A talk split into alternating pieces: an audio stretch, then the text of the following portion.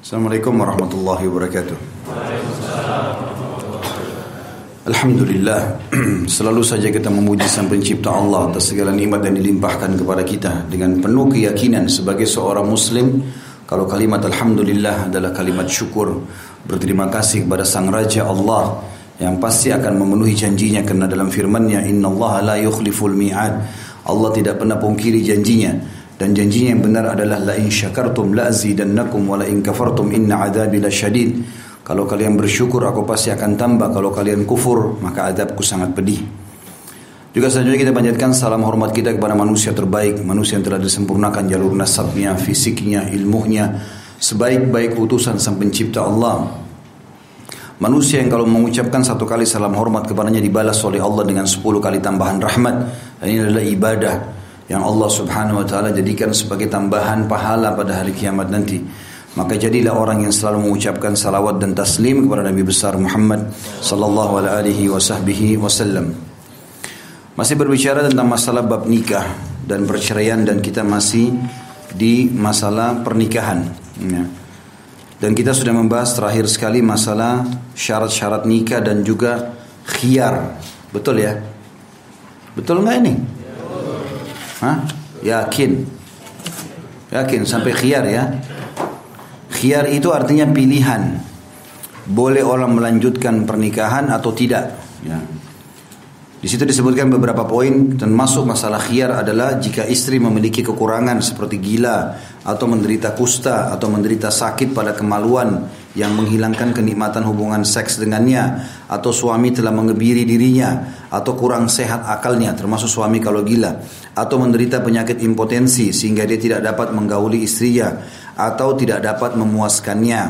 Dalam pembatalan suatu pernikahan harus dilihat dengan cermat kira-kira siapa yang salah, suami atau istri, dan selalu saja didahulukan islah atau perbaikan keadaan keduanya. Karena Allah mengatakan fa aslihu baina akhawaykum, perbaikilah di antara persaudaraan kalian.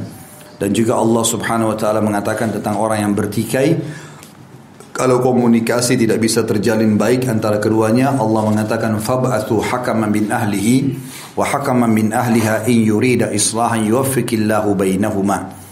Utuslah orang yang bijak dari pihak laki-laki, orang yang bijak dari pihak keluarga perempuan, kemudian mereka berbicara. Kalau keduanya niatnya baik, mau rumah tangganya nyaman, ya, maka Allah akan berikan taufiknya. Allah akan mudahkan masalah itu. Kemudian yang kedua, juga termasuk dalam masalah khiyar adalah unsur penipuan.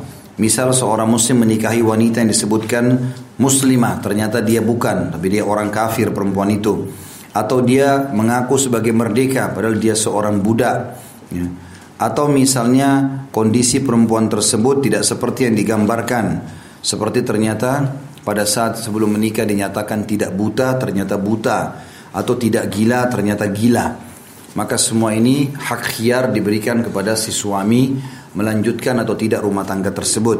Begitu juga sebaliknya, kalau ternyata perempuan tersebut ditipu, ya, perempuan tersebut ditipu dengan cara dikatakan perempuan laki-laki ini begini dan begitu, ternyata waktu ketemu berbeda, ya, sama, ada cacat fisik misalnya, ya, atau ternyata terbukti dia adalah seorang budak, bukan orang yang merdeka, sementara istrinya adalah merdeka, atau mengaku muslim ternyata dia adalah Nasrani. Maka semua ini batal pernikahan, si perempuan boleh membatalkan pernikahan tersebut. Kemudian juga termasuk Syekh Abu Bakar rahimahullah menyebutkan tentang masalah tidak mampunya membayar mahar secara kontan, ya, ataupun tidak bisa membayar secara jatuh tempo. Kalau misalnya maharnya satu juta, kemudian ternyata dia pada saat mau angkat nikah dia tidak bisa bayar, uangnya pun tidak jelas ke depannya, maka itu berarti khiyar, si perempuan boleh lanjutkan atau tidak, kecuali ada akad dari awal, ini adalah jatuh tempo, saya mahar satu juta ya, tapi nanti sekarang angkat nikah, mahar itu saya bayar di akhir bulan pada saat terima gaji, boleh, asal memang dia bayar pada saat itu ya. Kalau dia tidak bayar maka masuk dalam hak khiyar. Si perempuan boleh menentukan cerai karena mahar haknya dia, ya. Itu sudah dijelaskan di poin ketiga oleh Syekh Abu Bakar rahimahullah. Yang keempat, suami tidak mampu menafkahi, ya, tidak mampu menafkahi istrinya, dan istrinya sudah menunggu beberapa waktu hingga suaminya mampu menafkahinya. Jika suami tetap tidak mampu menafkahinya, maka ia berhak membatalkan akad nikah itu, ya. Dan itu dengan cara dia mengadukan ke pengadilan agama. Hal ini sesuai dengan pendapat sahabat Nabi Abu Hurairah, Umar, Ali, dan pendapat para tabi'in Hasan Basri, Umar bin Abdul Aziz, Rami'ah, dan Ibn Imam Malik. Ya, jadi nafkah wajib, kecuali dalam satu keadaan memang suami itu stroke, ya, hilang akal tiba-tiba, ya, maka ini tentu saja lepas dari kewajibannya, tapi tetap istri punya hak di situ. Ya, karena istri punya hak untuk diberi makan, diberi minum, dan gitu dan seterusnya. Tapi kalau ada muslimah yang bersabar, dia malah ingin mendapatkan pahala, suaminya stroke, suaminya hilang akal, dia malah yang bekerja, dia malah yang dagang, tetap dia berkhidmat, itu surga baginya. Ya. Tapi di sini dia punya hak khiyar, dia punya hak melanjutkan atau tidak. Apalagi kalau saat wanita itu masih muda dan dia mampu untuk melanjutkan rumah tangga dengan orang lain, maka di sini dia punya hak khiyar. Begitu juga yang kelima, yang terakhir adalah kalau suami pergi dan tidak diketahui kemana dia, nggak ada berita. Kalau zaman sekarang sih masih mudah, ya, karena ada medsos, ya, ada telepon, udah bisa komunikasi. Kalau zaman dulu orang kalau ngadukan perjalanan, naik kapal, naik kuda, nggak jelas, betul-betul hilang jejak. Kadang-kadang di tengah jalan tiba-tiba muncul perampok, dibunuh, selesai, dibuang di kebun mana, di hutan mana, orang nggak tahu. Maka ini ada batasannya. Khilaf di antara ulama tentang masalah batas seorang wanita menunggu suaminya. Tapi ada pendapat yang mengatakan maksimal sampai empat tahun. Ya. Setelah empat tahun dia boleh ngajukan di pengadilan, datangkan saksi, betul-betul memang suaminya orang ini tidak menafkahi, tidak meninggalkan juga nafkah yang cukup. Ya. Kalau suami pas mau safar, misal dia mau safar, saya mau safar nih, mau sekolah di luar negeri, mau kerja di luar negeri. Dia mau pergi ke negeri yang jauh, lalu dia tinggalkan uang. Misal nafkah bulanannya perempuan ini sepuluh juta per bulan, lalu ditinggalkanlah seratus juta untuk sepuluh bulan. Maka selama sepuluh bulan pun, walaupun dia hilang informasi, gak boleh cerai. Karena nafkah masih ada, dan akad masih berjalan, gitu kan. Bisa saja mungkin si laki-laki ini hilang, eh, sakit, ya, dicuri orang, bekerja di satu daerah yang dirampok, apalah, segala macam bisa terjadi. Yang jelas ini juga termasuk ada hak khiyar kalau sudah sampai empat tahun intinya. Ya, perempuan itu boleh ngajukan, tapi bawa saksi dua, betul ini memang suami saya pergi, tidak tinggalkan nafkah, nggak tinggalkan, tidak kirim juga sesuatu, ya. Ini termasuk hati-hati para wanita, bertakwa kepada Allah. Kalau suaminya kerja di luar negeri dan masih kirim uang, itu masih terikat akad. Ya, terikat akad, tapi dia bisa mengajukan kalau misal dia tidak sabar lagi dari sisi biologis, suaminya sudah empat tahun tidak pulang, lima tahun tidak pulang, gitu kan. Maka dia bisa mengajukan, dia mengajak suaminya untuk segera kembali memberikan hak batin dia. Kalau suami juga tidak mau, maka dia boleh ajukan di pengadilan, nanti hakim yang tentukan masalah itu. Ini semua masuk dalam masalah khiyar, hak khiyar. Pada siang ini insya Allah kita masuk ke poin lanjutan tentang masalah hak-hak suami istri. Jadi kita kembali menjelaskan teman-teman sekalian, kalau rumah tangga itu, kalau kita rasionalkan, adalah seperti ibarat perusahaan, ya. Rumah tangga perusahaan. Perusahaan ini ada pemiliknya. Kalau perusahaan-perusahaan manusia ada pasti ownernya, kan. Nah, ini pemilik perusahaan rumah tangga ini Allah sang pencipta. Allah memberikan kita perusahaan, nih rumah tangga kamu ya, dengan cara akad nikah. Nah, ini perusahaan baru nih sekarang, rumah tangga baru. Kamu laki-laki, hai suami, ini istrimu saya titipkan. Ingat, lindungi dia, berikan pendidikan, kasih sayang, beri makan, beli minum, beri pakaian, beri pendidikan. Karena saya, kata Allah, saya akan balas kamu dengan pahala. Berarti kau, tanda bahasa, tanda kutip ya, kau pegawai berprestasi, ini gajimu, gitu. Paham gak? Nah, kalau contoh duit cepat. Sama istri, ini suamimu ya, ingat, jalankan kewajibanmu, taati dia ya. Sama kalau pegawai di perusahaan, ini atasanmu ya, patuhi. Nah, patuhi ya, layani dia, A, B, C, D, berikan makan, berikan minum, biologisnya segala macam. Kata Allah, karena saya, saya balas kamu. Ya, kalau suami istri fahami ini, mereka sama-sama pegawai, tanda kutip di perusahaan rumah tangga pemiliknya Allah, masing-masing jalankan tugasnya, karena Allah aman. Rumah tangga akan aman. Permasalahannya sekarang banyak orang di antara kita membangun rumah tangga bukan karena Allah. Saya ulangi lagi apa yang saya jelaskan di awal bab nikah ini. Kalau ada yang hadir di sini dan yang ikuti ceramah kita, niatnya menikah karena disuruh oleh orang tua, karena nggak enak sama teman-teman sudah menikah semua, karena terlanjur jatuh cinta atau jatuh hati, jadi apalah ya bahasanya ya. Kemudian atau mungkin karena faktor ekonomi atau karena apa selain dari faktor agama, buang jauh-jauh sekarang. Di ruangan ini buang, niat tidak ada.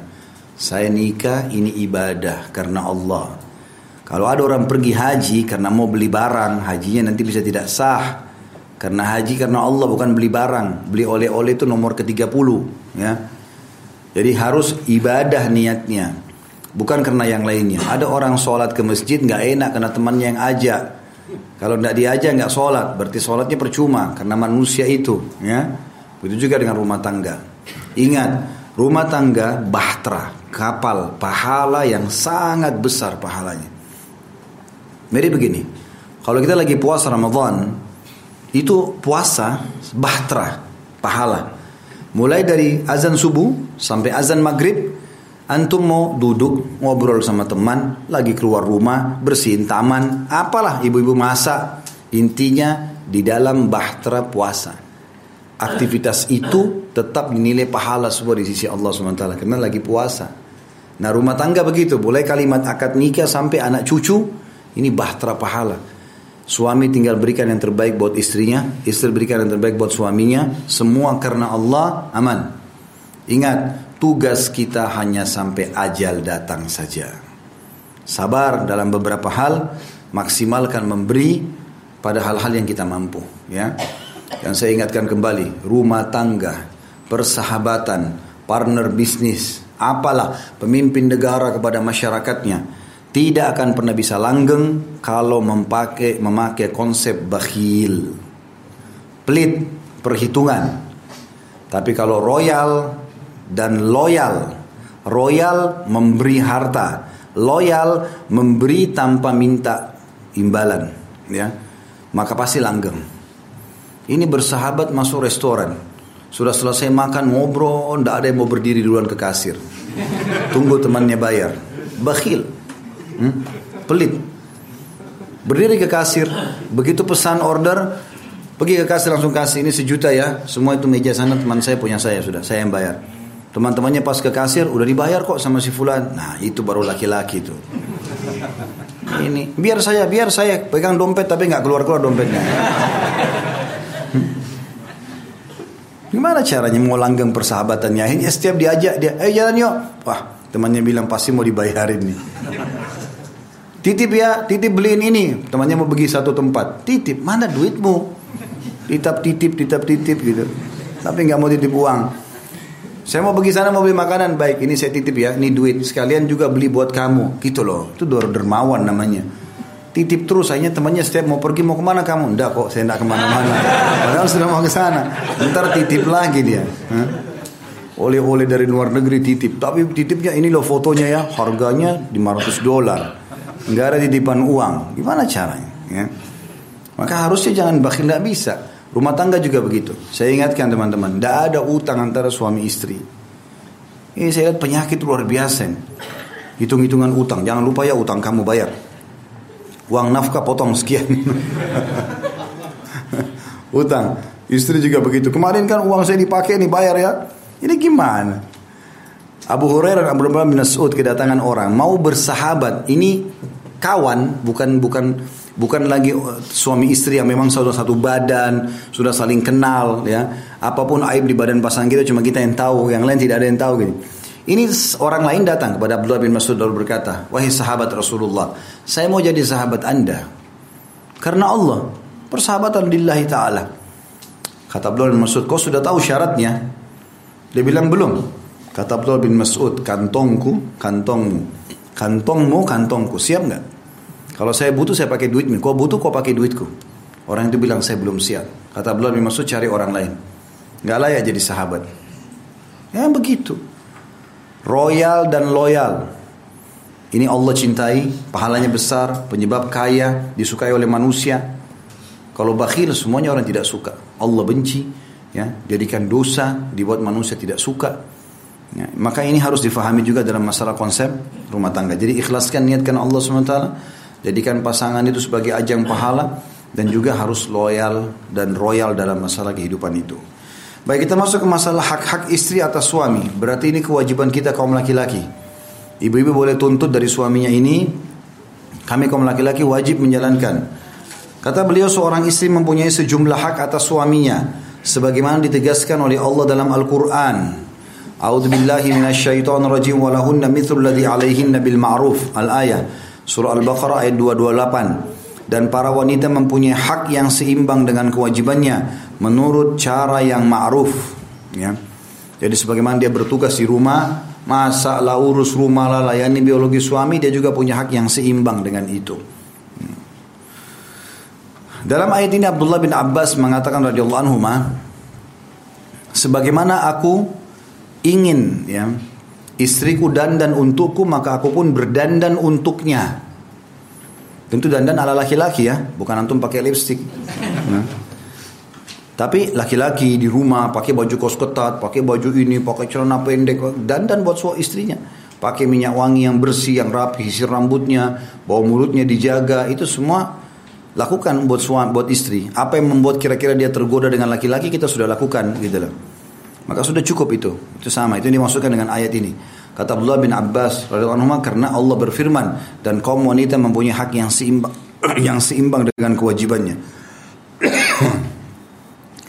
Juga menurut sabda Rasulullah sallallahu alaihi wasallam, innalakum min nisaikum haqqan wa linisaikum alaikum haqqan.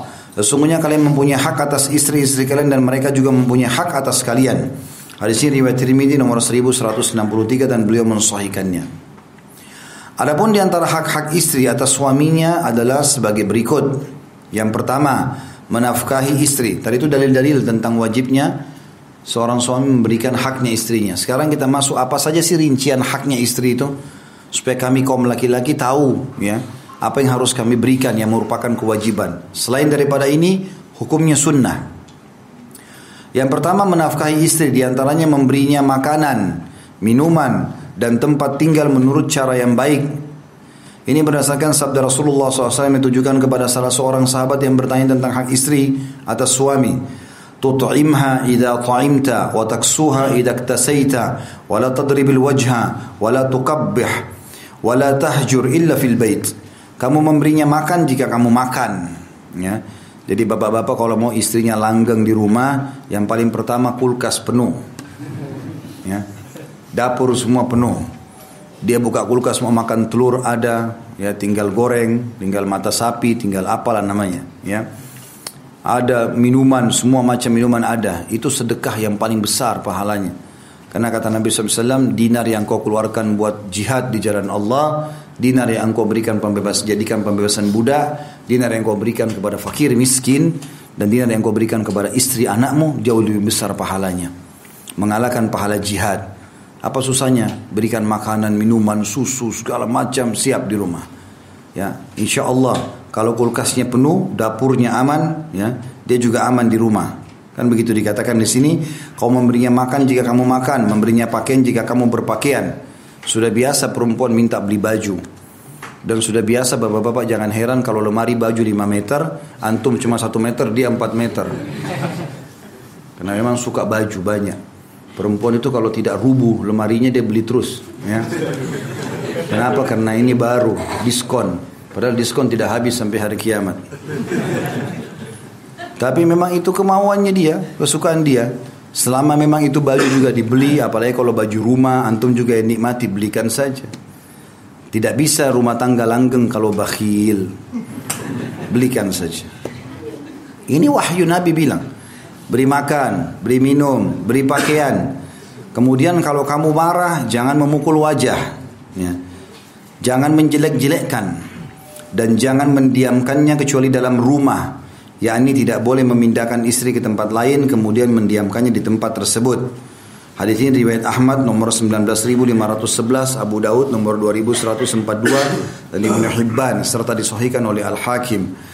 Wanita-wanita yang berbuat nusyuz, nusyuz itu pembangkangan, gak mau jalankan kewajibannya, gak mau tutup aurat, gak mau sholat, gak mau tinggalkan hal yang haram, gak mau melayani biologi suaminya, gak mau didik anak, nusyuz, diingatkan.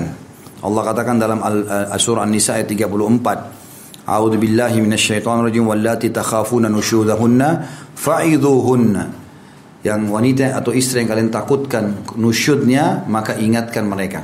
Ini nggak boleh dalam Islam. Ini loh ada tulisannya, artikelnya. Ini nggak boleh, nggak boleh seterusnya. Ingatkan. Kalau tidak mau juga wahjuruhun fil madaja'. Boikot mereka di ranjang.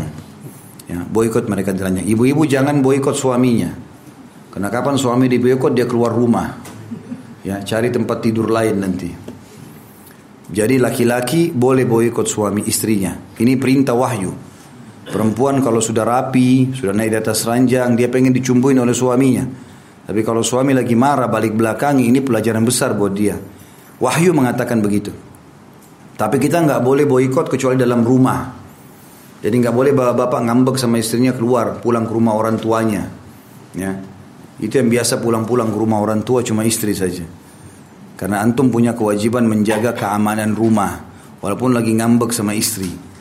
Makanya dikatakan wala tahjur illa fil bait, kata Nabi shallallahu alaihi wasallam. Jangan kau boikot kecuali di, di rumahmu saja.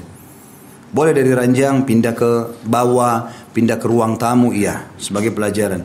Kalau tidak mau juga wadribuhun, pukul mereka, tapi pukulan darbatun ghairu mubarrah, pukulan yang tidak boleh berbekas. Nah, Nabi ingatkan di sini. Ya, jangan pukul wajah, kata Nabi shallallahu alaihi wasallam. Tidak boleh tampar. Wajah itu kan mulia, ya. Dan biasanya wajah itu bisa berbekas. Kalau orang senyum dengan kita dari wajahnya, kita gembira. Kalau dia cemberut, kita juga jadi tidak enak. Wajah berpengaruh. Kenapa teman-teman kalau foto muka yang dipasang? Kenapa wajah? Kenapa bukan belakang? Kenapa bukan perut? Orang dikenal dari situ, dari wajahnya, ya. Dan wajah mulia, makanya Allah taruh di atas. Dan di sini anggota tubuh yang paling berpengaruh, mata, hidung, mulut, telinga bergabung semuanya. Yang Allah subhanahu wa taala minta pertanggungjawaban hari kiamat masalah itu. Ya. Makanya teman-teman hindari wajah ini. Ya. Bapak-bapak harus faham, istri itu adalah kawan, bukan lawan. Ya. Lawan itu nanti di medan perang. Nah itu baru antum gulung baju, tunjukin otot. Nah boleh, sama laki-laki. Jangan sama perempuan. Perempuan cuma ada lisannya, ngomong-ngomong, lisan, antum anggap angin lalu, masuk sini keluar sini. Begini-begini ya sudah, iya, maafin saya, selesai. Nah, gitu. Jadi jangan ikutin arusnya, ikutin arusnya nanti antum terbawa emosi dan bahaya. Laki-laki kalau emosi tidak bisa kontrol. Perempuan kalau lagi marah, kalau antum malah redam, antum malah tidak terbawa dengan emosi, sebentar sepuluh menit dia minta maaf juga nanti. Antum jadi heran nanti, kok tadi kayaknya kalau alam laki-laki nih, ini sudah tonjok-tonjokan nih. Tapi dia tidak ternyata, karena kita mengalah malah akhirnya dia, malah dia minta maaf. Berapa kali terjadi begitu dalam rumah tangga? Banyak kasus-kasus terjadi begitu. Suaminya tenang saja, istrinya lagi ngomel-ngomel, ngoceh didengarin saya sama dia. Umar bin Khattab siapa yang lebih perkasa dari dia? Ada antum sini bisa seperti Umar, naik di atas kuda kakinya sampai di tanah. Pedangnya aja gak ada yang bisa angkat kita di sini, karena beratnya. Di rumah istrinya ngoceh-ngoceh, Umar diam saja dengar. Dia jadi pendengar yang baik. Oh iya iya, udah selesai. Ada satu sahabat datang ketuk-ketuk pintu. Dia mau ngeluh, istrinya juga ngomel-ngomel di rumah. Begitu dia sampai rumah Umar, didengar suaranya istrinya Umar ada nih kedengaran. Berarti berani juga ini sama Umar nih. Pulang dia. Umar buka pintu, dipanggil. Sini Fulan, kenapa kau datang? Hai Amirul Mukminin, saya mau mengeluhkan istri saya, ternyata istri Anda juga begitu. Sama ini. Senasib. Kata Umar, dia sudah masakin saya, dia sudah melahirkan anak-anak saya, dia sudah cuciin baju saya. Oh, tinggal kata-kata. Biasa kalau laki-laki. Kan gitu. Makanya tidak usah terlalu terpengaruh dengan itu. Ini. Apa yang benar kita benarkan, yang salah sudah diamin saja. Kalau setiap keluhan istri yang disampaikan kepada kita teman-teman, kita harus mencari bagaimana menyentuh perasaan saja. Jangan sampai tambah merusak perasaan itu. Contoh kasus, saya pernah dengar ceramah seorang syekh bijaksana sekali. Dia bilang kalau seorang suami pulang ke rumah, kemudian dia temukan istrinya berkeluh tentang anaknya yang berantem. Nih si fulan sama si fulan berantem nih. Ada dua sikap suami, yang satu salah yang satu benar. Yang salah adalah dia panggil dua anaknya di depan istrinya, karena dia mau tunjukkan sama istrinya kalau dia peduli, dipukullah dua-duanya. Ya, di depan ibunya. Kira-kira memberi solusi gak itu? Menambah sedihan ibu. Dia tambah sedih itu. Itu bukan solusi. Padahal niatnya si ayah baik. Nih loh anakmu nakal tadi saya pukulin nih. Gak boleh gituin ibumu ya. Tapi ibunya ini hatinya ngiris, tetap aja dia gak bisa terima anaknya digituin. Padahal tadi anaknya nyakitin dia. Emang sudah begitu perempuan. Ini solusi yang salah. Solusi yang benar adalah pegang tangan istri, kata beliau, duduk sama-sama, bilang jazakillahu khair, makasih ya sudah urus anak-anak saya. Selesai. Insya Allah mudah-mudahan ada pahalanya di sisi Allah. Udah gembira dia, tinggal dia urus sendiri anaknya lagi. Habis itu keluar teh hangat tuh.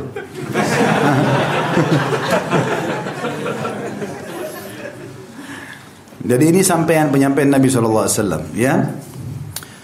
Kemudian yang kedua, selain menafkahi istri adalah memberinya kenikmatan. Jadi suami wajib menggauli istrinya meski cuma sekali dalam empat atau setiap empat bulan, jika tidak mampu memenuhi sesuai dengan kebutuhannya. Berdasarkan firman Allah Subhanahu wa taala, Sang Raja Allah berfirman, dengarkan baik-baik. Ini masalah biologis ya. Al-Baqarah dua ratus dua puluh enam. A'udzubillahi minasyaitonir rajim. Lilladzina yu'luna min nisa'ihim tarabbasu arba'ati ashhur. Fa in fa'u fa innallaha ghafurur rahim. Kepada orang-orang yang mengira atau bersumpah tidak akan menggauli istrinya, diberi tangguh empat bulan lamanya. Kemudian jika mereka kembali kepada istrinya, maka sungguhnya Allah Maha Pengampun lagi Maha Penyayang. Tahu apa itu ila? Nah, zihar. Nah, jadi kalau ada suami bilang, demi Allah saya tidak akan gauli kamu. Atau zihar, dia mengatakan, kamu seperti ibu saya. Bahasa kiasan karena tidak mau lagi biologis. Maka itu haram dalam Islam, tidak boleh. Istri walaupun sudah tua ya, tetap saja dia punya jasa ya. Antum tahu gak teman-teman, ada orang naudzubillah berzina berani bayar sampai puluhan juta, ratusan juta dalam satu kali biologis. Antum yang sudah berumah tangga, berapa kali antum terbunuh biologisnya dengan istri? Itu sudah tidak bisa ternilai ya. Jangan lupakan itu. Jangan begitu orang tua, oh sudah-sudah tua saya tidak ada nafsu lagi. Enak bener. Hah? Perlu dicambukin. Dulu atau masih muda mau, nggak bisa. Tetap harus berikan haknya itu secara syar'i. Itu. Kalau mau tidak mau tua ya nikah sama boneka. Nah, nggak tua-tua begitu terus. Memang manusia pasti tua, pasti lemah, gitu kan. Maka itu wajar. Harusnya difahami masalah ini. Tapi yang ingin ditarik oleh Syekh Abu Bakar rahimahullah tentang masalah ayat ini adalah masalah diberikan tangguh empat bulan. Artinya kalau orang sudah terlanjur mengucapkan kalimat itu pada istrinya, dia diberikan kesempatan memperbaiki keadaan empat bulan ya. Baru dia bisa, harus dia bayar kafarah ya. Kafarah itu bebasin budak, atau berpuasa dua bulan berturut-turut, atau memberi makan enam puluh orang miskin. Baru dia bisa kembali lagi menggauli istrinya. Jadi gak boleh sembarangan dalam masalah hukum ini. Tapi beliau mengambil sebuah hukum di sini, dikatakan biologis itu hak istri walaupun empat bulan sekali. Juga ada dalil yang lain. Pernah Umar bin Khattab radhiyallahu anhu melewati rumah seorang wanita Ansariyah di Madinah. Wanita ini salihah, sangat baik imannya. Tapi rupanya baru dia menikah, tiba-tiba suaminya sudah pergi berjihad. Akhirnya dia rindu sama suaminya, suaminya enggak pulang-pulang, dan zaman sekarang enggak seperti dulu. Sekarang ada telepon, bisa video call. Namun dulu tidak bisa, hilang ya hilang jejak sudah. Di mana suaminya, hidupkah, matikah, entah lumpuhkah, enggak ngerti. Tapi dia butuh biologis, maka dia lantunkan syair. Di antara maknanya, kurang lebih maknanya dia mengatakan, kalau bukan karena kehormatan hubunganku sama Tuhanku dan menjaga kehormatan suamiku, maka akan bergerak ke empat kaki ranjang ini. Saya mau berzina, bahasa kiasan. Biologis sudah memuncak. Umar bin Khattab lewat, Umar bilang, apa yang kau bilang wahai hamba Allah? Perempuan itu sempat takut, lalu dia mengatakan, saya cuma merasa kehilangan suami saya wahai Amir Mu'minin. Dia pergi jihad, sudah sekian lama gak pulang-pulang, dan saya butuh dia. Maka Umar pulang menemui Hafsah radhiyallahu anha, istri Nabi shallallahu alaihi wasallam, dan ini merupakan anaknya Umar radhiyallahu anhu majma'in. Maka Umar tanya, berapa lama wanita bisa sabar tidak biologis? Kata Hafsah, empat bulan. Maka Umar keluarkan instruksi, setiap mujahid maksimal di lapangan empat bulan, harus pulang temui istrinya maksimal. Dari situ sebagian ulama mengatakan maksimal seorang tidak menggauli istrinya empat bulan maksimal. Tapi ini pendapat ya. Ada pendapat yang lain mengatakan dia harus menggauli istrinya minimal empat hari sekali. Diambil daripada hukum poligami.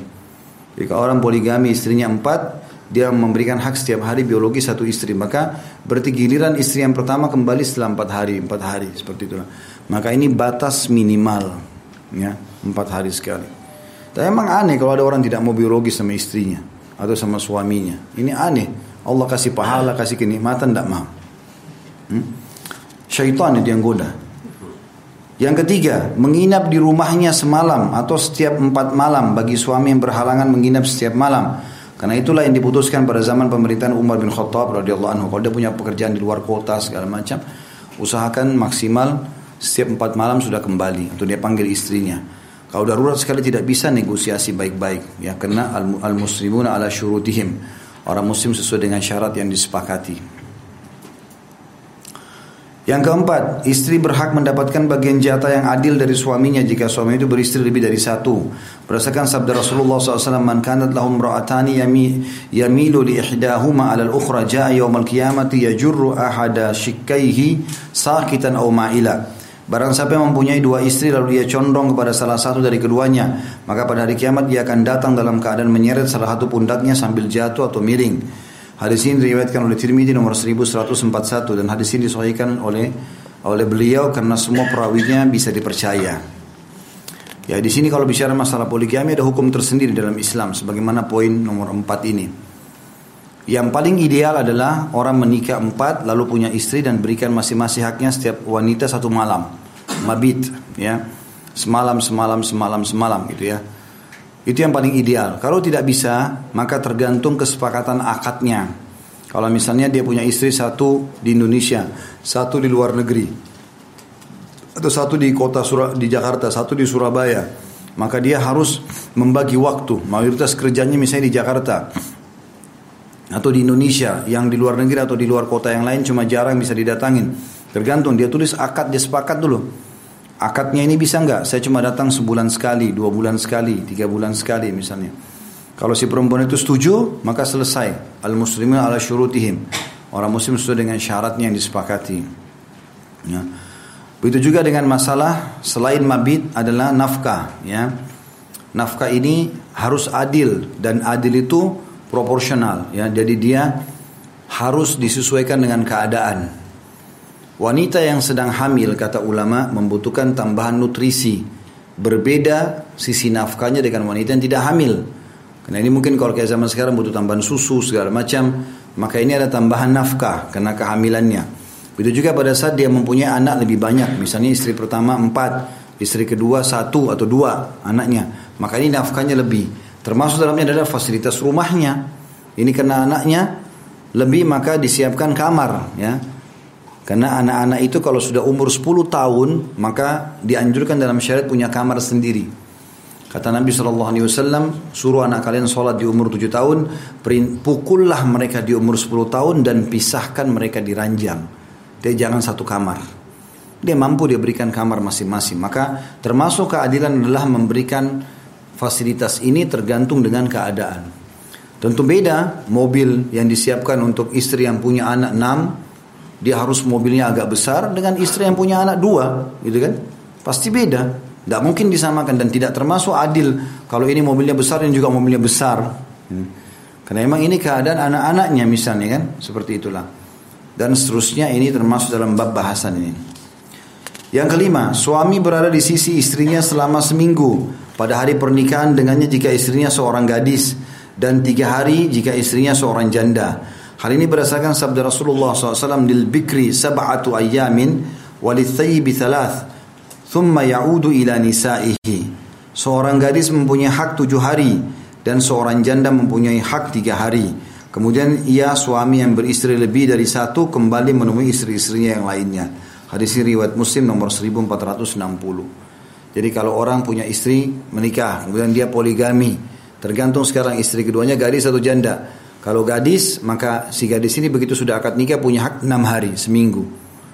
Jadi enam hari itu dia sama si gadis saja, dia gak kasih waktu istri yang lain ya, semuanya full buat dia. Kalau janda tiga hari, setelah itu baru dia kembali menggilir semuanya ya. Yang keenam, suami disunnahkan mengizinkan istrinya menjenguk salah seorang dari mahramnya yang sedang sakit, atau melihat jenazah salah seorang dari mahramnya meninggal dunia, atau mengunjungi sanak kerabatnya jika kunjungannya tidak merugikan kemaslahatan suami. Ini termasuk hak istri. Jadi gak boleh putus nasabnya istri. Gak boleh pergi ke rumah orang tuamu, gak boleh ketemu sama kakakmu, gak boleh ketemu sama adikmu. Gimana caranya dihapus nasabnya? Gimana caranya? Jelas-jelas ini orang tuanya, ini adiknya, ini kakaknya. Nggak mungkin, ya. Ingat, cemburu hanya pada pelanggaran agama. Cemburu itu seperti tombak yang tajam, kata ulama. Dia bisa mengalahkan musuh, atau dia bahkan bisa melukai pemiliknya. Kalau misalnya kita cemburu pada tempatnya, pasangan kita melanggar agama lalu kita cemburu, itu tepat sasaran. Tombak itu kena syaitan, musuh kita. Gitu kan? Misal istri bergaul bebas sama laki-laki, suami sembarangan buat maksiat, dia cemburu. Nah, itu boleh. Tapi kalau dia cemburu bukan pada tempatnya, misalnya cemburu sama mertuanya, mencemburu sama anaknya, cemburu sama iparnya, ini salah tempat. Bisa jadi kena dia sendiri. Karena enggak mungkin diputus nasab, gitu kan? Ada begitu, ada istri banyak menjadi penyebab suaminya durhaka sama ibunya. Pilih saya atau ibumu. Banyak karena si suami cinta sama istrinya, maka dia sembunyi-sembunyi kalau ketemu ibunya. Ya, ini clear, gitu kan? Nggak boleh seperti itu. Dia harus betul-betul memberikan hak ibunya juga. Si istri juga harus bisa mendukung dia dalam hal itu. Tidak boleh dia biarkan, tidak boleh dibiarkan ini terjadi. Siapapun wanita yang menjadi penyebab suaminya durhaka sama orang tuanya, Allah juga akan kasih anak-anak yang durhaka dengan dia, ya. Harus hati-hati. Itu poin yang disusun oleh Syekh Abu Bakar rahimahullah, enam poin tentang hak istri, ya. Kemudian masuk poin nomor dua, hak-hak suami atas istri. Ini berarti hak seorang laki-laki di antara kita terhadap istrinya, boleh dia tuntut, ya. Seorang suami memiliki sejumlah hak atas istrinya sebagaimana ditegaskan dalam firman Allah Subhanahu wa taala Al-Baqarah dua ratus dua puluh delapan. A'udzu billahi minasyaitonir rajim wa lahunna mithlul ladzi 'alaihinna bil ma'ruf, dan para wanita mempunyai hak yang seimbang dengan kewajibannya menurut cara yang ma'ruf. Tadi ayat ini kita pakai juga sebagai dalil tentang haknya istri. Sekarang juga dipakai tentang hak suami karena Allah mengatakan dan juga dia punya hak yang seimbang dengan kewajibannya. Berarti kewajiban istri. Yang dimaksud dengan kewajiban istri pada suami pada ayat di atas adalah hak suami atas istri. Juga berdasarkan sabda Nabi sallallahu alaihi wasallam, "Innalakum min nisaikum haqqan." Sesungguhnya kamu memiliki hak atas istri-istrimu. Hadis ini riwayat Tirmidzi nomor seribu seratus enam puluh tiga. Di antara hak-hak seorang suami atas istrinya adalah sebagai berikut. Yang pertama, ditaati istrinya dalam kebaikan. Jadi istrinya wajib menaatinya dalam hal-hal yang bukan merupakan suatu kemaksiatan kepada Allah dan dalam kebaikan. Istri tidak wajib menaati suaminya dalam hal yang tidak sanggup dikerjakannya atau hal-hal yang menyusahkannya. Berdasarkan firman Allah subhanahu wa taala surah An-Nisa ayat tiga puluh empat, "A'udzu billahi minasyaitonir rajim fa in ata'nakum fala tabghu 'alaihinna sabila." Kemudian jika mereka mentaati menaatimu, maka janganlah kamu mencari-cari jalan untuk menyusahkannya. Untuk menyusahkannya. Kemudian sabda Nabi sallallahu alaihi wasallam, "Lau kuntu amiran ahadan an yasjuda li ahadin la amartu al-mar'ata an tasjuda li zawjiha." Seandainya aku diperbolehkan memerintahkan seseorang supaya bersujud kepada seseorang yang lain, manusia ke manusia, maka aku akan suruh istri sujud pada suaminya. Hadis ini riwayat Tirmidzi nomor seribu seratus lima puluh sembilan. Jadi ini yang pertama, ibu-ibu harus taati suami. Maksud dalam masalah ini adalah mendahulukan suami dari diri sendiri. Ya, kalau mau makan, kalau mau keluar, kalau suami bilang saya mau ke sini, temani ya, istri mau ke tempat yang lain, maka istri mengatakan baiklah ke sana dulu baru ke tempat saya ya. Jadi mengalah itu masuk dalam bab taat dan ini perintah Allah Subhanahu wa taala. Yang kedua, istri wajib menjaga harta suaminya, wajib menjaga kehormatannya dan tidak boleh keluar dari rumahnya kecuali atas seizinnya. Jadi ini ada tiga poin di sini ya, wajib menjaga harta suami. Rumah yang diamanahkan, kursi, T V, nggak boleh menjual tanpa izin suami. Ya, banyak istri begitu, tidak bertakwa kepada Allah, menjual-jual barang, jual ini, jual itu, ya suaminya tidak tahu. Ini nggak boleh. Maksud dalam masalah ini adalah uang nafkah bulanan yang dikasih, kalau ada lebih laporkan.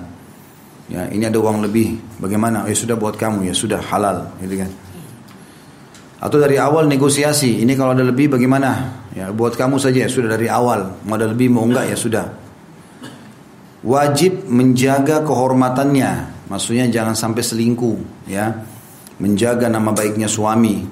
Laki-laki perempuan kalau sudah berstatus istri, lupakan laki-laki lain sudah. Yang terbaik adalah suamiku ini. Mau bagaimanapun bentuknya, ya sudah ini suami saya. Ini manusia yang paling gagah di dunia. yang paling perkasa, yang paling hebat, udah ini. Lupain laki-laki lain, karena tidak ada poliandri dalam Islam. Ya boleh, ya. Kemudian yang ketiga di sini masuk dalam poin nomor dua ya, adalah tidak boleh keluar dari rumahnya kecuali dengan izinnya. Mau kemanapun walaupun niatnya baik, ya. Saya sarankan kepada bapak-bapak untuk mempermudah buat istri ini. Kalau saya begitu, saya paksakan istri saya, izinnya kalau mau keluar. Walaupun tidak sempat telepon, tulis W A. Saya hari ini kesini ya, izin. Cukup. Ya, kita mudahkan saja. Oh iya, kita sudah tahu ke sana. Ibu-ibu juga jangan tidak izin, karena ini perintah agama. Dan ada baiknya kalau sampai ibu naudzubillah terjadi sesuatu yang tidak diinginkan, tabrakan, diganggu orang, suami tahu ibu di mana, bisa di, bisa disusul, bisa dikirim orang ke sana, bisa dibantu, ya. Maka ini manfaatnya besar. Ada hadis yang sangat tegas berhubungan dengan masalah ini, adalah sabda Nabi shallallahu alaihi wasallam, istri manapun yang keluar tanpa izin suaminya maka dilaknat sampai dia kembali. Ya, nanti diangkat berkah hidupnya, ya. Apalagi kalau nakal-nakalan nih, ya.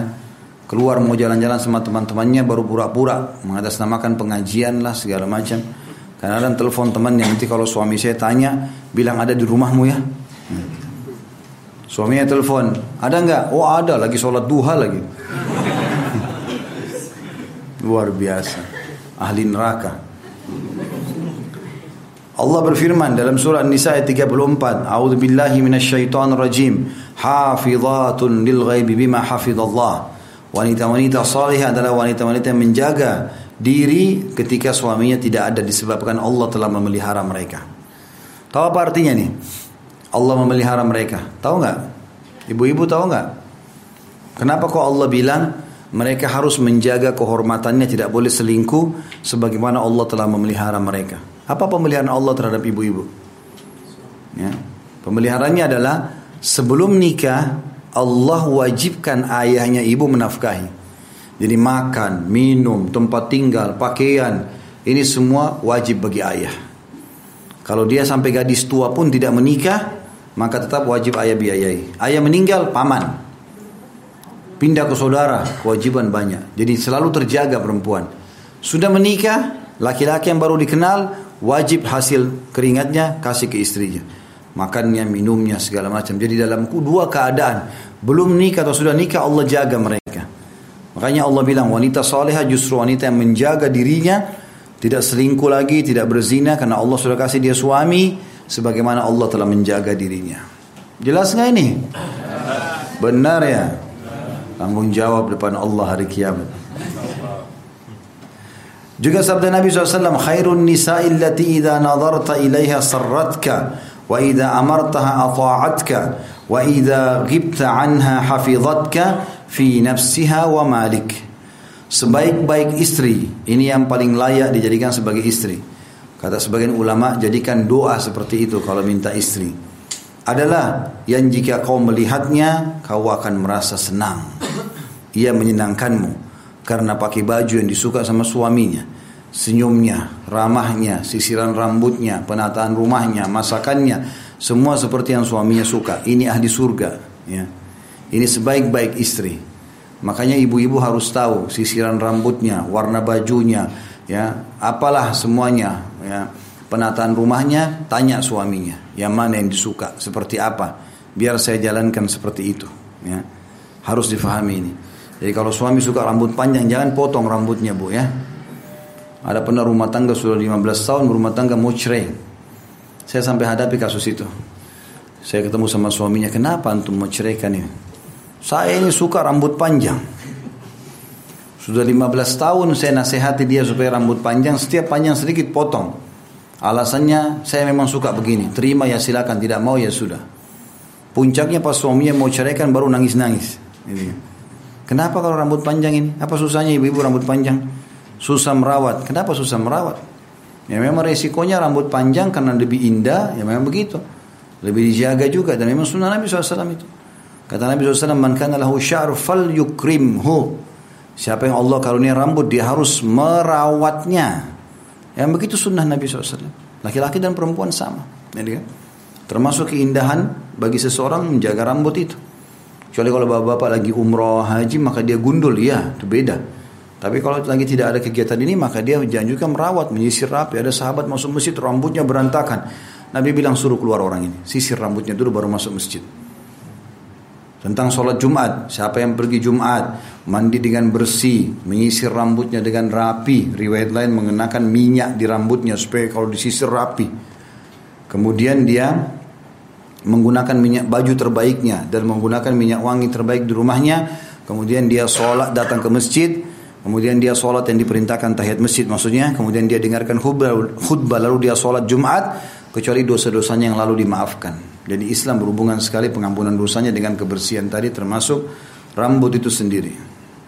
Juga ada hadis Nabi shallallahu alaihi wasallam tentang masalah adab safar. Ya.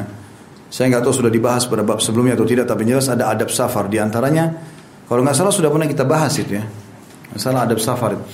Di antara hadis Nabi shallallahu alaihi wasallam dihasankan oleh para ulama, janganlah seseorang yang dari kalian pulang di malam hari, kecuali dia sudah beritakan kepada istrinya. Agar istrinya sempat, dua hal Nabi bilang, menyisir rambutnya dengan rapi dan mencukur bulu kemaluannya. Maksudnya membersihkan, jangan sampai ada bau yang tidak sedap. Karena suaminya biasa kalau pulang safar pasti mau biologis gitu kan. Itu yang terjadi. Jadi merata rambut, menjaga bau badan, ini luar biasa. Masuk dalam sabda Nabi shallallahu alaihi wasallam ini ya. Yang sudah pernah saya bahasakan, bapak-bapak memang laki-laki sensitif dengan bau-bau ibu-ibu ya. Jadi kalau mau biologis dia cium bau mulut, bau nafas, ya, maaf bau-bau kemaluan yang tidak sedap. Ini biasanya buat traumatis. Biasanya suami nggak mau mendekat gara-gara itu. Tapi mungkin dia malu bilang, gitu kan. Tapi kalau suaminya dekat di sebelah kanan wangi, sebelah kiri wangi, semuanya wangi. Suaminya mau dekat terus, otomatis. Gitu. Kalau istri, kadang-kadang kena cintanya sama suami, biar bau keringatnya suka juga dia. Hah?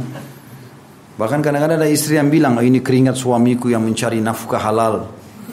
Kalau kita, istri habis cuci baju, lalu dekat-dekat, walaupun dia sudah cuci baju. Nggak ada suami yang bilang, ini keringat istriku yang cuci baju. Lari dia jauh-jauh. Ya. Sebaik-baik istri adalah jika kau melihatnya, kau ia akan menyenangkanmu. Yang kedua, jika kamu menyuruhnya mengerjakan sesuatu, maka ia taat kepadamu. Masakin saya ini ya, temani saya begini ya. Pokoknya is, tugasnya istri ya untuk suaminya udah. Kalau diperintahkan selama bukan maksiat wajib patuh. Apapun itu sifatnya. Karena kata Nabi shallallahu alaihi wasallam, la ta'ata illa fi ma'ruf. Gak ada ketaatan kecuali pada hal yang dibolehkan. Juga dalam hadis yang lain, la ta'ata li makhlukin fi ma'siyati khaliq. Tidak ada ketaatan pada makhluk yang berbau maksiat kepada sang pencipta. Kemudian yang ketiga, dan ia menjagamu dengan menjaga dirinya serta hartamu. Artinya kalau kamu lagi tidak ada, amanah rumah, amanah harta, uang yang diamanahkan, semua dijaga. Itu hak yang kedua. Istri menjaga harta suaminya, kehormatannya, dan tidak boleh keluar dari rumah kecuali dengan izinnya. Yang ketiga, istri wajib bepergian dengan suami jika suami menghendakinya. Bila seorang is, bila seorang wanita tidak mensyaratkan kepada suaminya bahwa ia akan bepergian dengan suaminya dalam akad nikah, karena bepergiannya seorang karena bepergiannya seorang istri bersama suaminya termasuk ketaatan yang diwajibkan kepadanya. Jadi kalau misal gini, uh, kalau pas mau akad nikah, seorang istri bilang, saya punya ibu yang sudah tua, saya punya ayah yang sudah tua. Kalau saya dinikahi nanti, saya kasih syarat satu saja. Kalau safar-safar gak usah ajak saya. Saya di rumah saja sama ibu saya, sama ayah saya. Suaminya setuju, maka itu akad. Berarti nanti kalau safar-safar suami gak boleh ajak lagi istrinya. Kecuali istrinya sendiri yang mau. Kalau enggak ya sudah berarti enggak. Makanya beliau katakan di sini, istri wajib bepergian dengan suaminya jika suaminya menghendakinya. Bila seorang suami tidak mensyaratkan kepada suaminya bahwa ia tidak akan bepergian dengan suaminya dalam akad nikah. Kalau sebelum akad nikah dia kasih syarat, berarti dia punya hak untuk itu. Yang keempat, istri wajib menyerahkan dirinya kepada suaminya kapan saja suaminya ingin menggaulinya. Karena menggaulinya merupakan salah satu haknya. Berdasarkan sabda Rasulullah shallallahu alaihi wasallam, "Idza da'a ar-rajulu imra'atahu ila firashihi fa'abat an taji'a fabata ghadbana 'alaiha la'anatha al-malaikatu hatta tusbih." Jika seorang suami mengajak istrinya ke tempat tidur, kemudian istrinya menolak mendatanginya, sehingga suaminya marah kepadanya semalaman, niscaya para malaikat melaknat istri tersebut hingga pagi hari. Hadis ini riwayat Bukhari nomor tiga ribu dua ratus tiga puluh tujuh, Imam Muslim seribu tujuh ratus tiga puluh enam. Ini hak biologis maksudnya. Ya. Jadi ibu-ibu tidak boleh nolak. Ini sudah pernah saya jelaskan hadis juga yang lain ya. yang kata kata seorang ibu yang datang kepada Aisyah radhiyallahu anha, wahai ummul mukminin, bagaimana kalau salah seorang di antara kami tidak lagi ngambek, lagi marah dan tidak punya hasrat dalam biologis. Lalu suaminya panggil, dia nolak, dosa enggak? Maka kata Aisyah, kalau seseorang di antara kalian, iya dosa. Kalau seseorang di antara kalian sedang ada di atas tunggangan untanya, sudah mau pergi suaminya panggil, wajib dia datang. Lalu bagaimana kalau seseorang di antara kami sedang haid? Kata Aisyah, cukup dia meletakkan pembalut atau kain di atas kemaluannya, selebihnya milik suaminya. Jadi tidak ada penolakan dalam masalah itu. Yang kelima, jika seorang istri ingin berpuasa sunnah, sedangkan suami berada di rumah, maka ia wajib meminta izin kepadanya. Hal ini berdasarkan sabda Rasulullah shallallahu alaihi wasallam, la yahillu lil mar'ati an tasuma wa zawjuha syahidun illa bi'idni. Tidak halal bagi seorang istri berpuasa saat suaminya berada di rumah kecuali atas izinnya. Riwayat Bukhari nomor lima ribu seratus sembilan puluh lima, Imam Muslim seribu dua puluh enam. Ya. Jadi hadis ini menjelaskan tentang puasa sunnah ya. Kalau mau sholat sunnah, kalau mau puasa sunnah, izin sama suami. Nah, karena melayani suami lebih wajib. Misal kayak ini hari Senin, hari puasa, ibu biasa puasa, suami lagi cuti di rumah. Jelas ibu tahu dia akan cuti, bilang, saya biasa puasa Senin Kamis, besok kan lagi cuti. Saya puasa enggak? Boleh enggak saya izin puasa? Kalau dia bilang enggak, enggak usah, temani saya makan segala macam. Ya. Maka udah, ada biologis. Bahkan kata sebagian ulama, kalau dia lagi puasa sunnah, suaminya ajak biologis, ya dia layani, batal puasanya. Tapi itu puasa sunnah, bapak-bapak. Jangan tarik ini ke puasa Ramadan. Dosa Ramadan. Atau istri lagi bayar utang Ramadan, sudah jelas-jelas dia bayar utang Ramadan, gak boleh dibatalin. Atau puasa nazar ya. Kalau sembuh saya akan puasa tiga hari, lalu dia lagi puasa, gak boleh diganggu jauh-jauh ya, zikir di masjid hmm. Jangan dekat-dekat.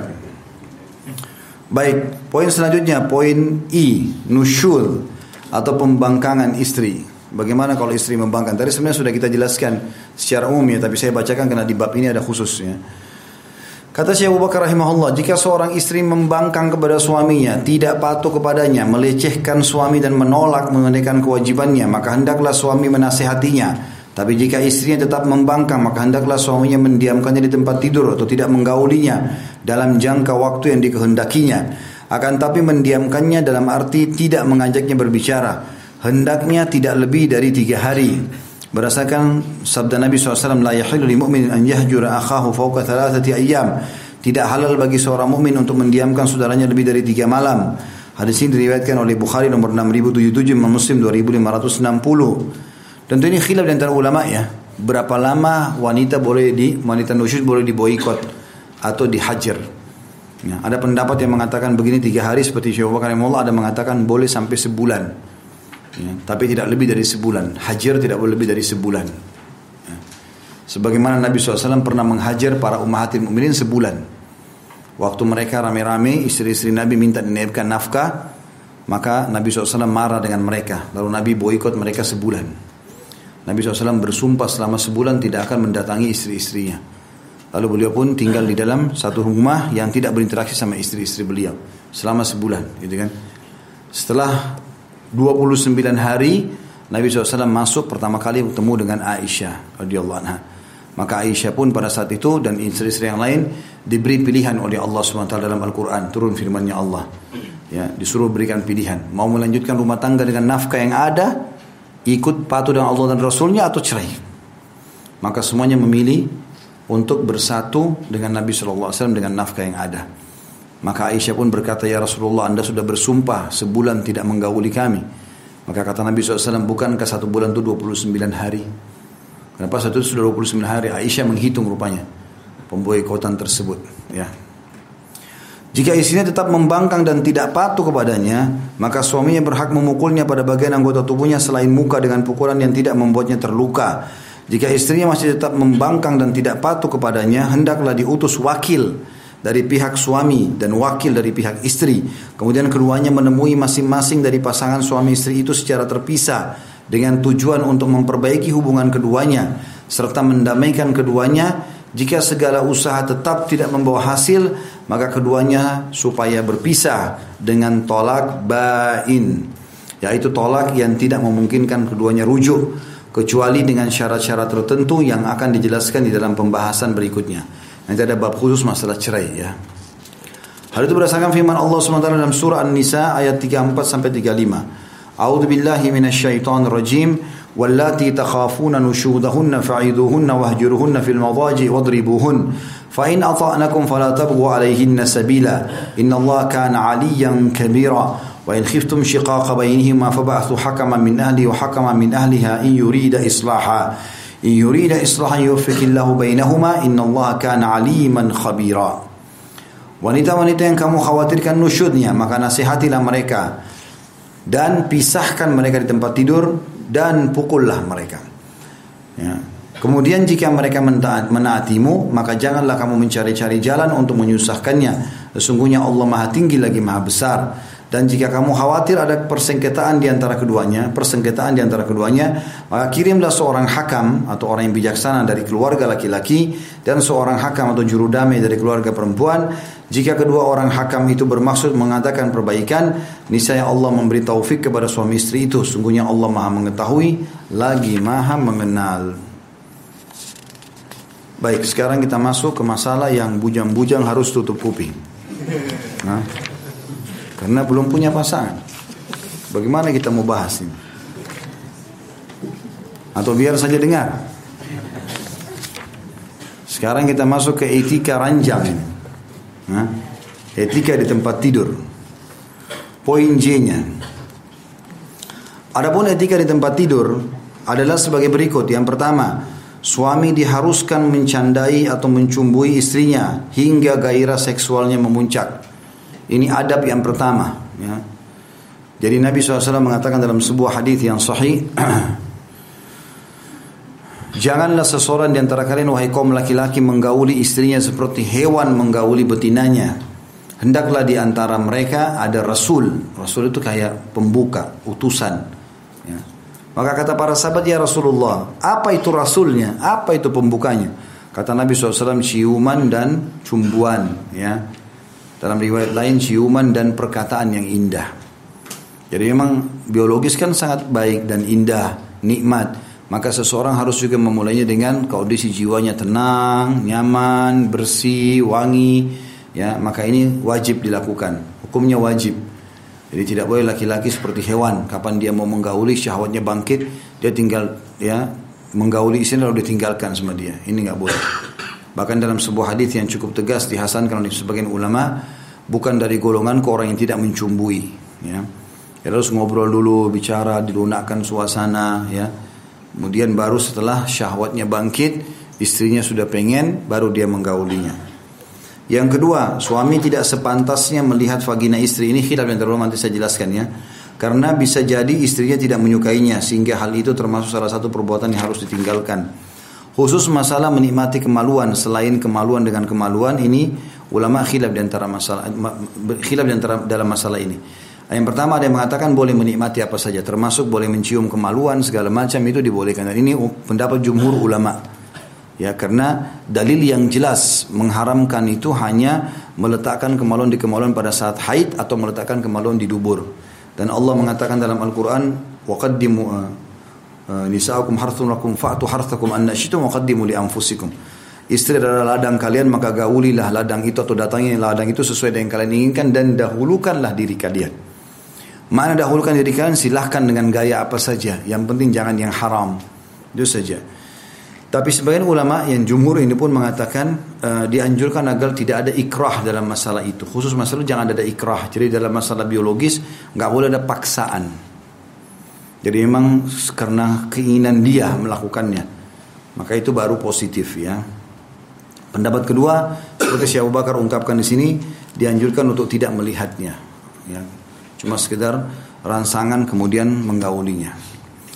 Yang ketiga, ketika hendak melakukan hubungan suami istri, maka suami semestinya berdoa lebih dahulu dengan doa berikut. Allahumma jannibna syaitani wa jannibish syaitani ma razaqtana. Ya Allah, jauhkanlah kami dari syaitan serta jauhkan syaitan dari apa yang Kau karuniakan kepada kami. Maksudnya biologis ataupun anak.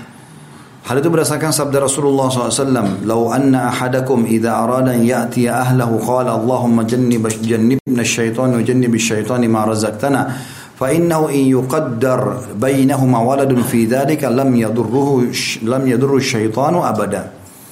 Jika salah seorang di antara kamu hendak mendatangi atau menggauli istrinya serta berdoa, "Ya Allah, jauhkanlah kami dari syaitan serta jauhkanlah syaitan dari apa yang Engkau berikan kepada kami." Maka jika keduanya ditakdirkan mempunyai anak dari hubungan keduanya tersebut, niscaya anak tersebut tidak akan diganggu oleh syaitan selama-lamanya. Hadis ini riwayat Bukhari nomor dua ribu seratus enam puluh lima, Imam Muslim seribu empat ratus tiga puluh empat. Ini sudah pernah kita jelaskan ya. Artinya kalau baca doa ini sebelum biologis, apalagi sudah jelas akan menuju ke arah sana, sudah mulai ada sentuhan tangan, sudah ciuman, maka mulai baca ini. Jangan sampai ditunggu pada saat mau biologis, khawatir nanti lupa.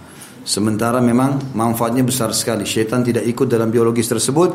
Dan anak itu kalau lahir hamil dari hubungan tersebut, anak itu tidak akan diganggu syaitan selama-lamanya. Kata ulama hadis adalah dia akan jadi anak yang baik. Kalau ada pelanggaran dinasihati dia bisa dengar, gitu kan. Jadi anak yang durhaka benar-benar itu, itu kemungkinan orang tuanya memang tidak baca doa, gitu. Hal itu juga berdasarkan atau poin itu, itu poin nomor tiga. Poin nomor empat, suami diharamkan menggauli istrinya ketika sedang haid, nifas, atau sebelum mandi dari keduanya, ya, sebelum suci, meskipun telah bersih. Hal itu berdasarkan firman Allah subhanahu wa taala dalam surah Al-Baqarah ayat dua ratus dua puluh dua, "A'udzu billahi minasyaitonir rajim, fa'tazilun nisaa fil mahidh wa la taqrabuhunna hatta yathurn." Oleh sebab itu hendaklah kamu menjauhkan diri dari wanita di waktu haid dan janganlah kamu mendekati mereka sebelum mereka suci. Ya, jadi kalau wanita haid, cuma berbeda antara kita sama Yahudi ya. Kalau orang Yahudi kalau istrinya haid disuruh pulang ke rumah. Ya, gak boleh kumpul sama suaminya, gak boleh makan sama-sama, gak boleh ngobrol sampai selesai haid baru pulang. Dan itu ternyata mendominasi pemikiran orang-orang Madinah pada saat itu. Waktu mereka masuk Islam, mereka juga fahamnya begitu. Tapi Nabi shallallahu alaihi wasallam luruskan. Ya, waktu ditanya Nabi shallallahu alaihi wasallam, bagaimana hak kami dari istri sementara istri kami sedang haid? Kata Nabi shallallahu alaihi wasallam, lakukanlah apa saja kecuali persetubuhan. Jadi kita boleh ciuman, boleh pelukan, boleh memuaskan diri. Dan pernah saya jelaskan, onani haram dalam Islam. Tapi kalau istrinya yang lakukan tidak apa-apa. Ya.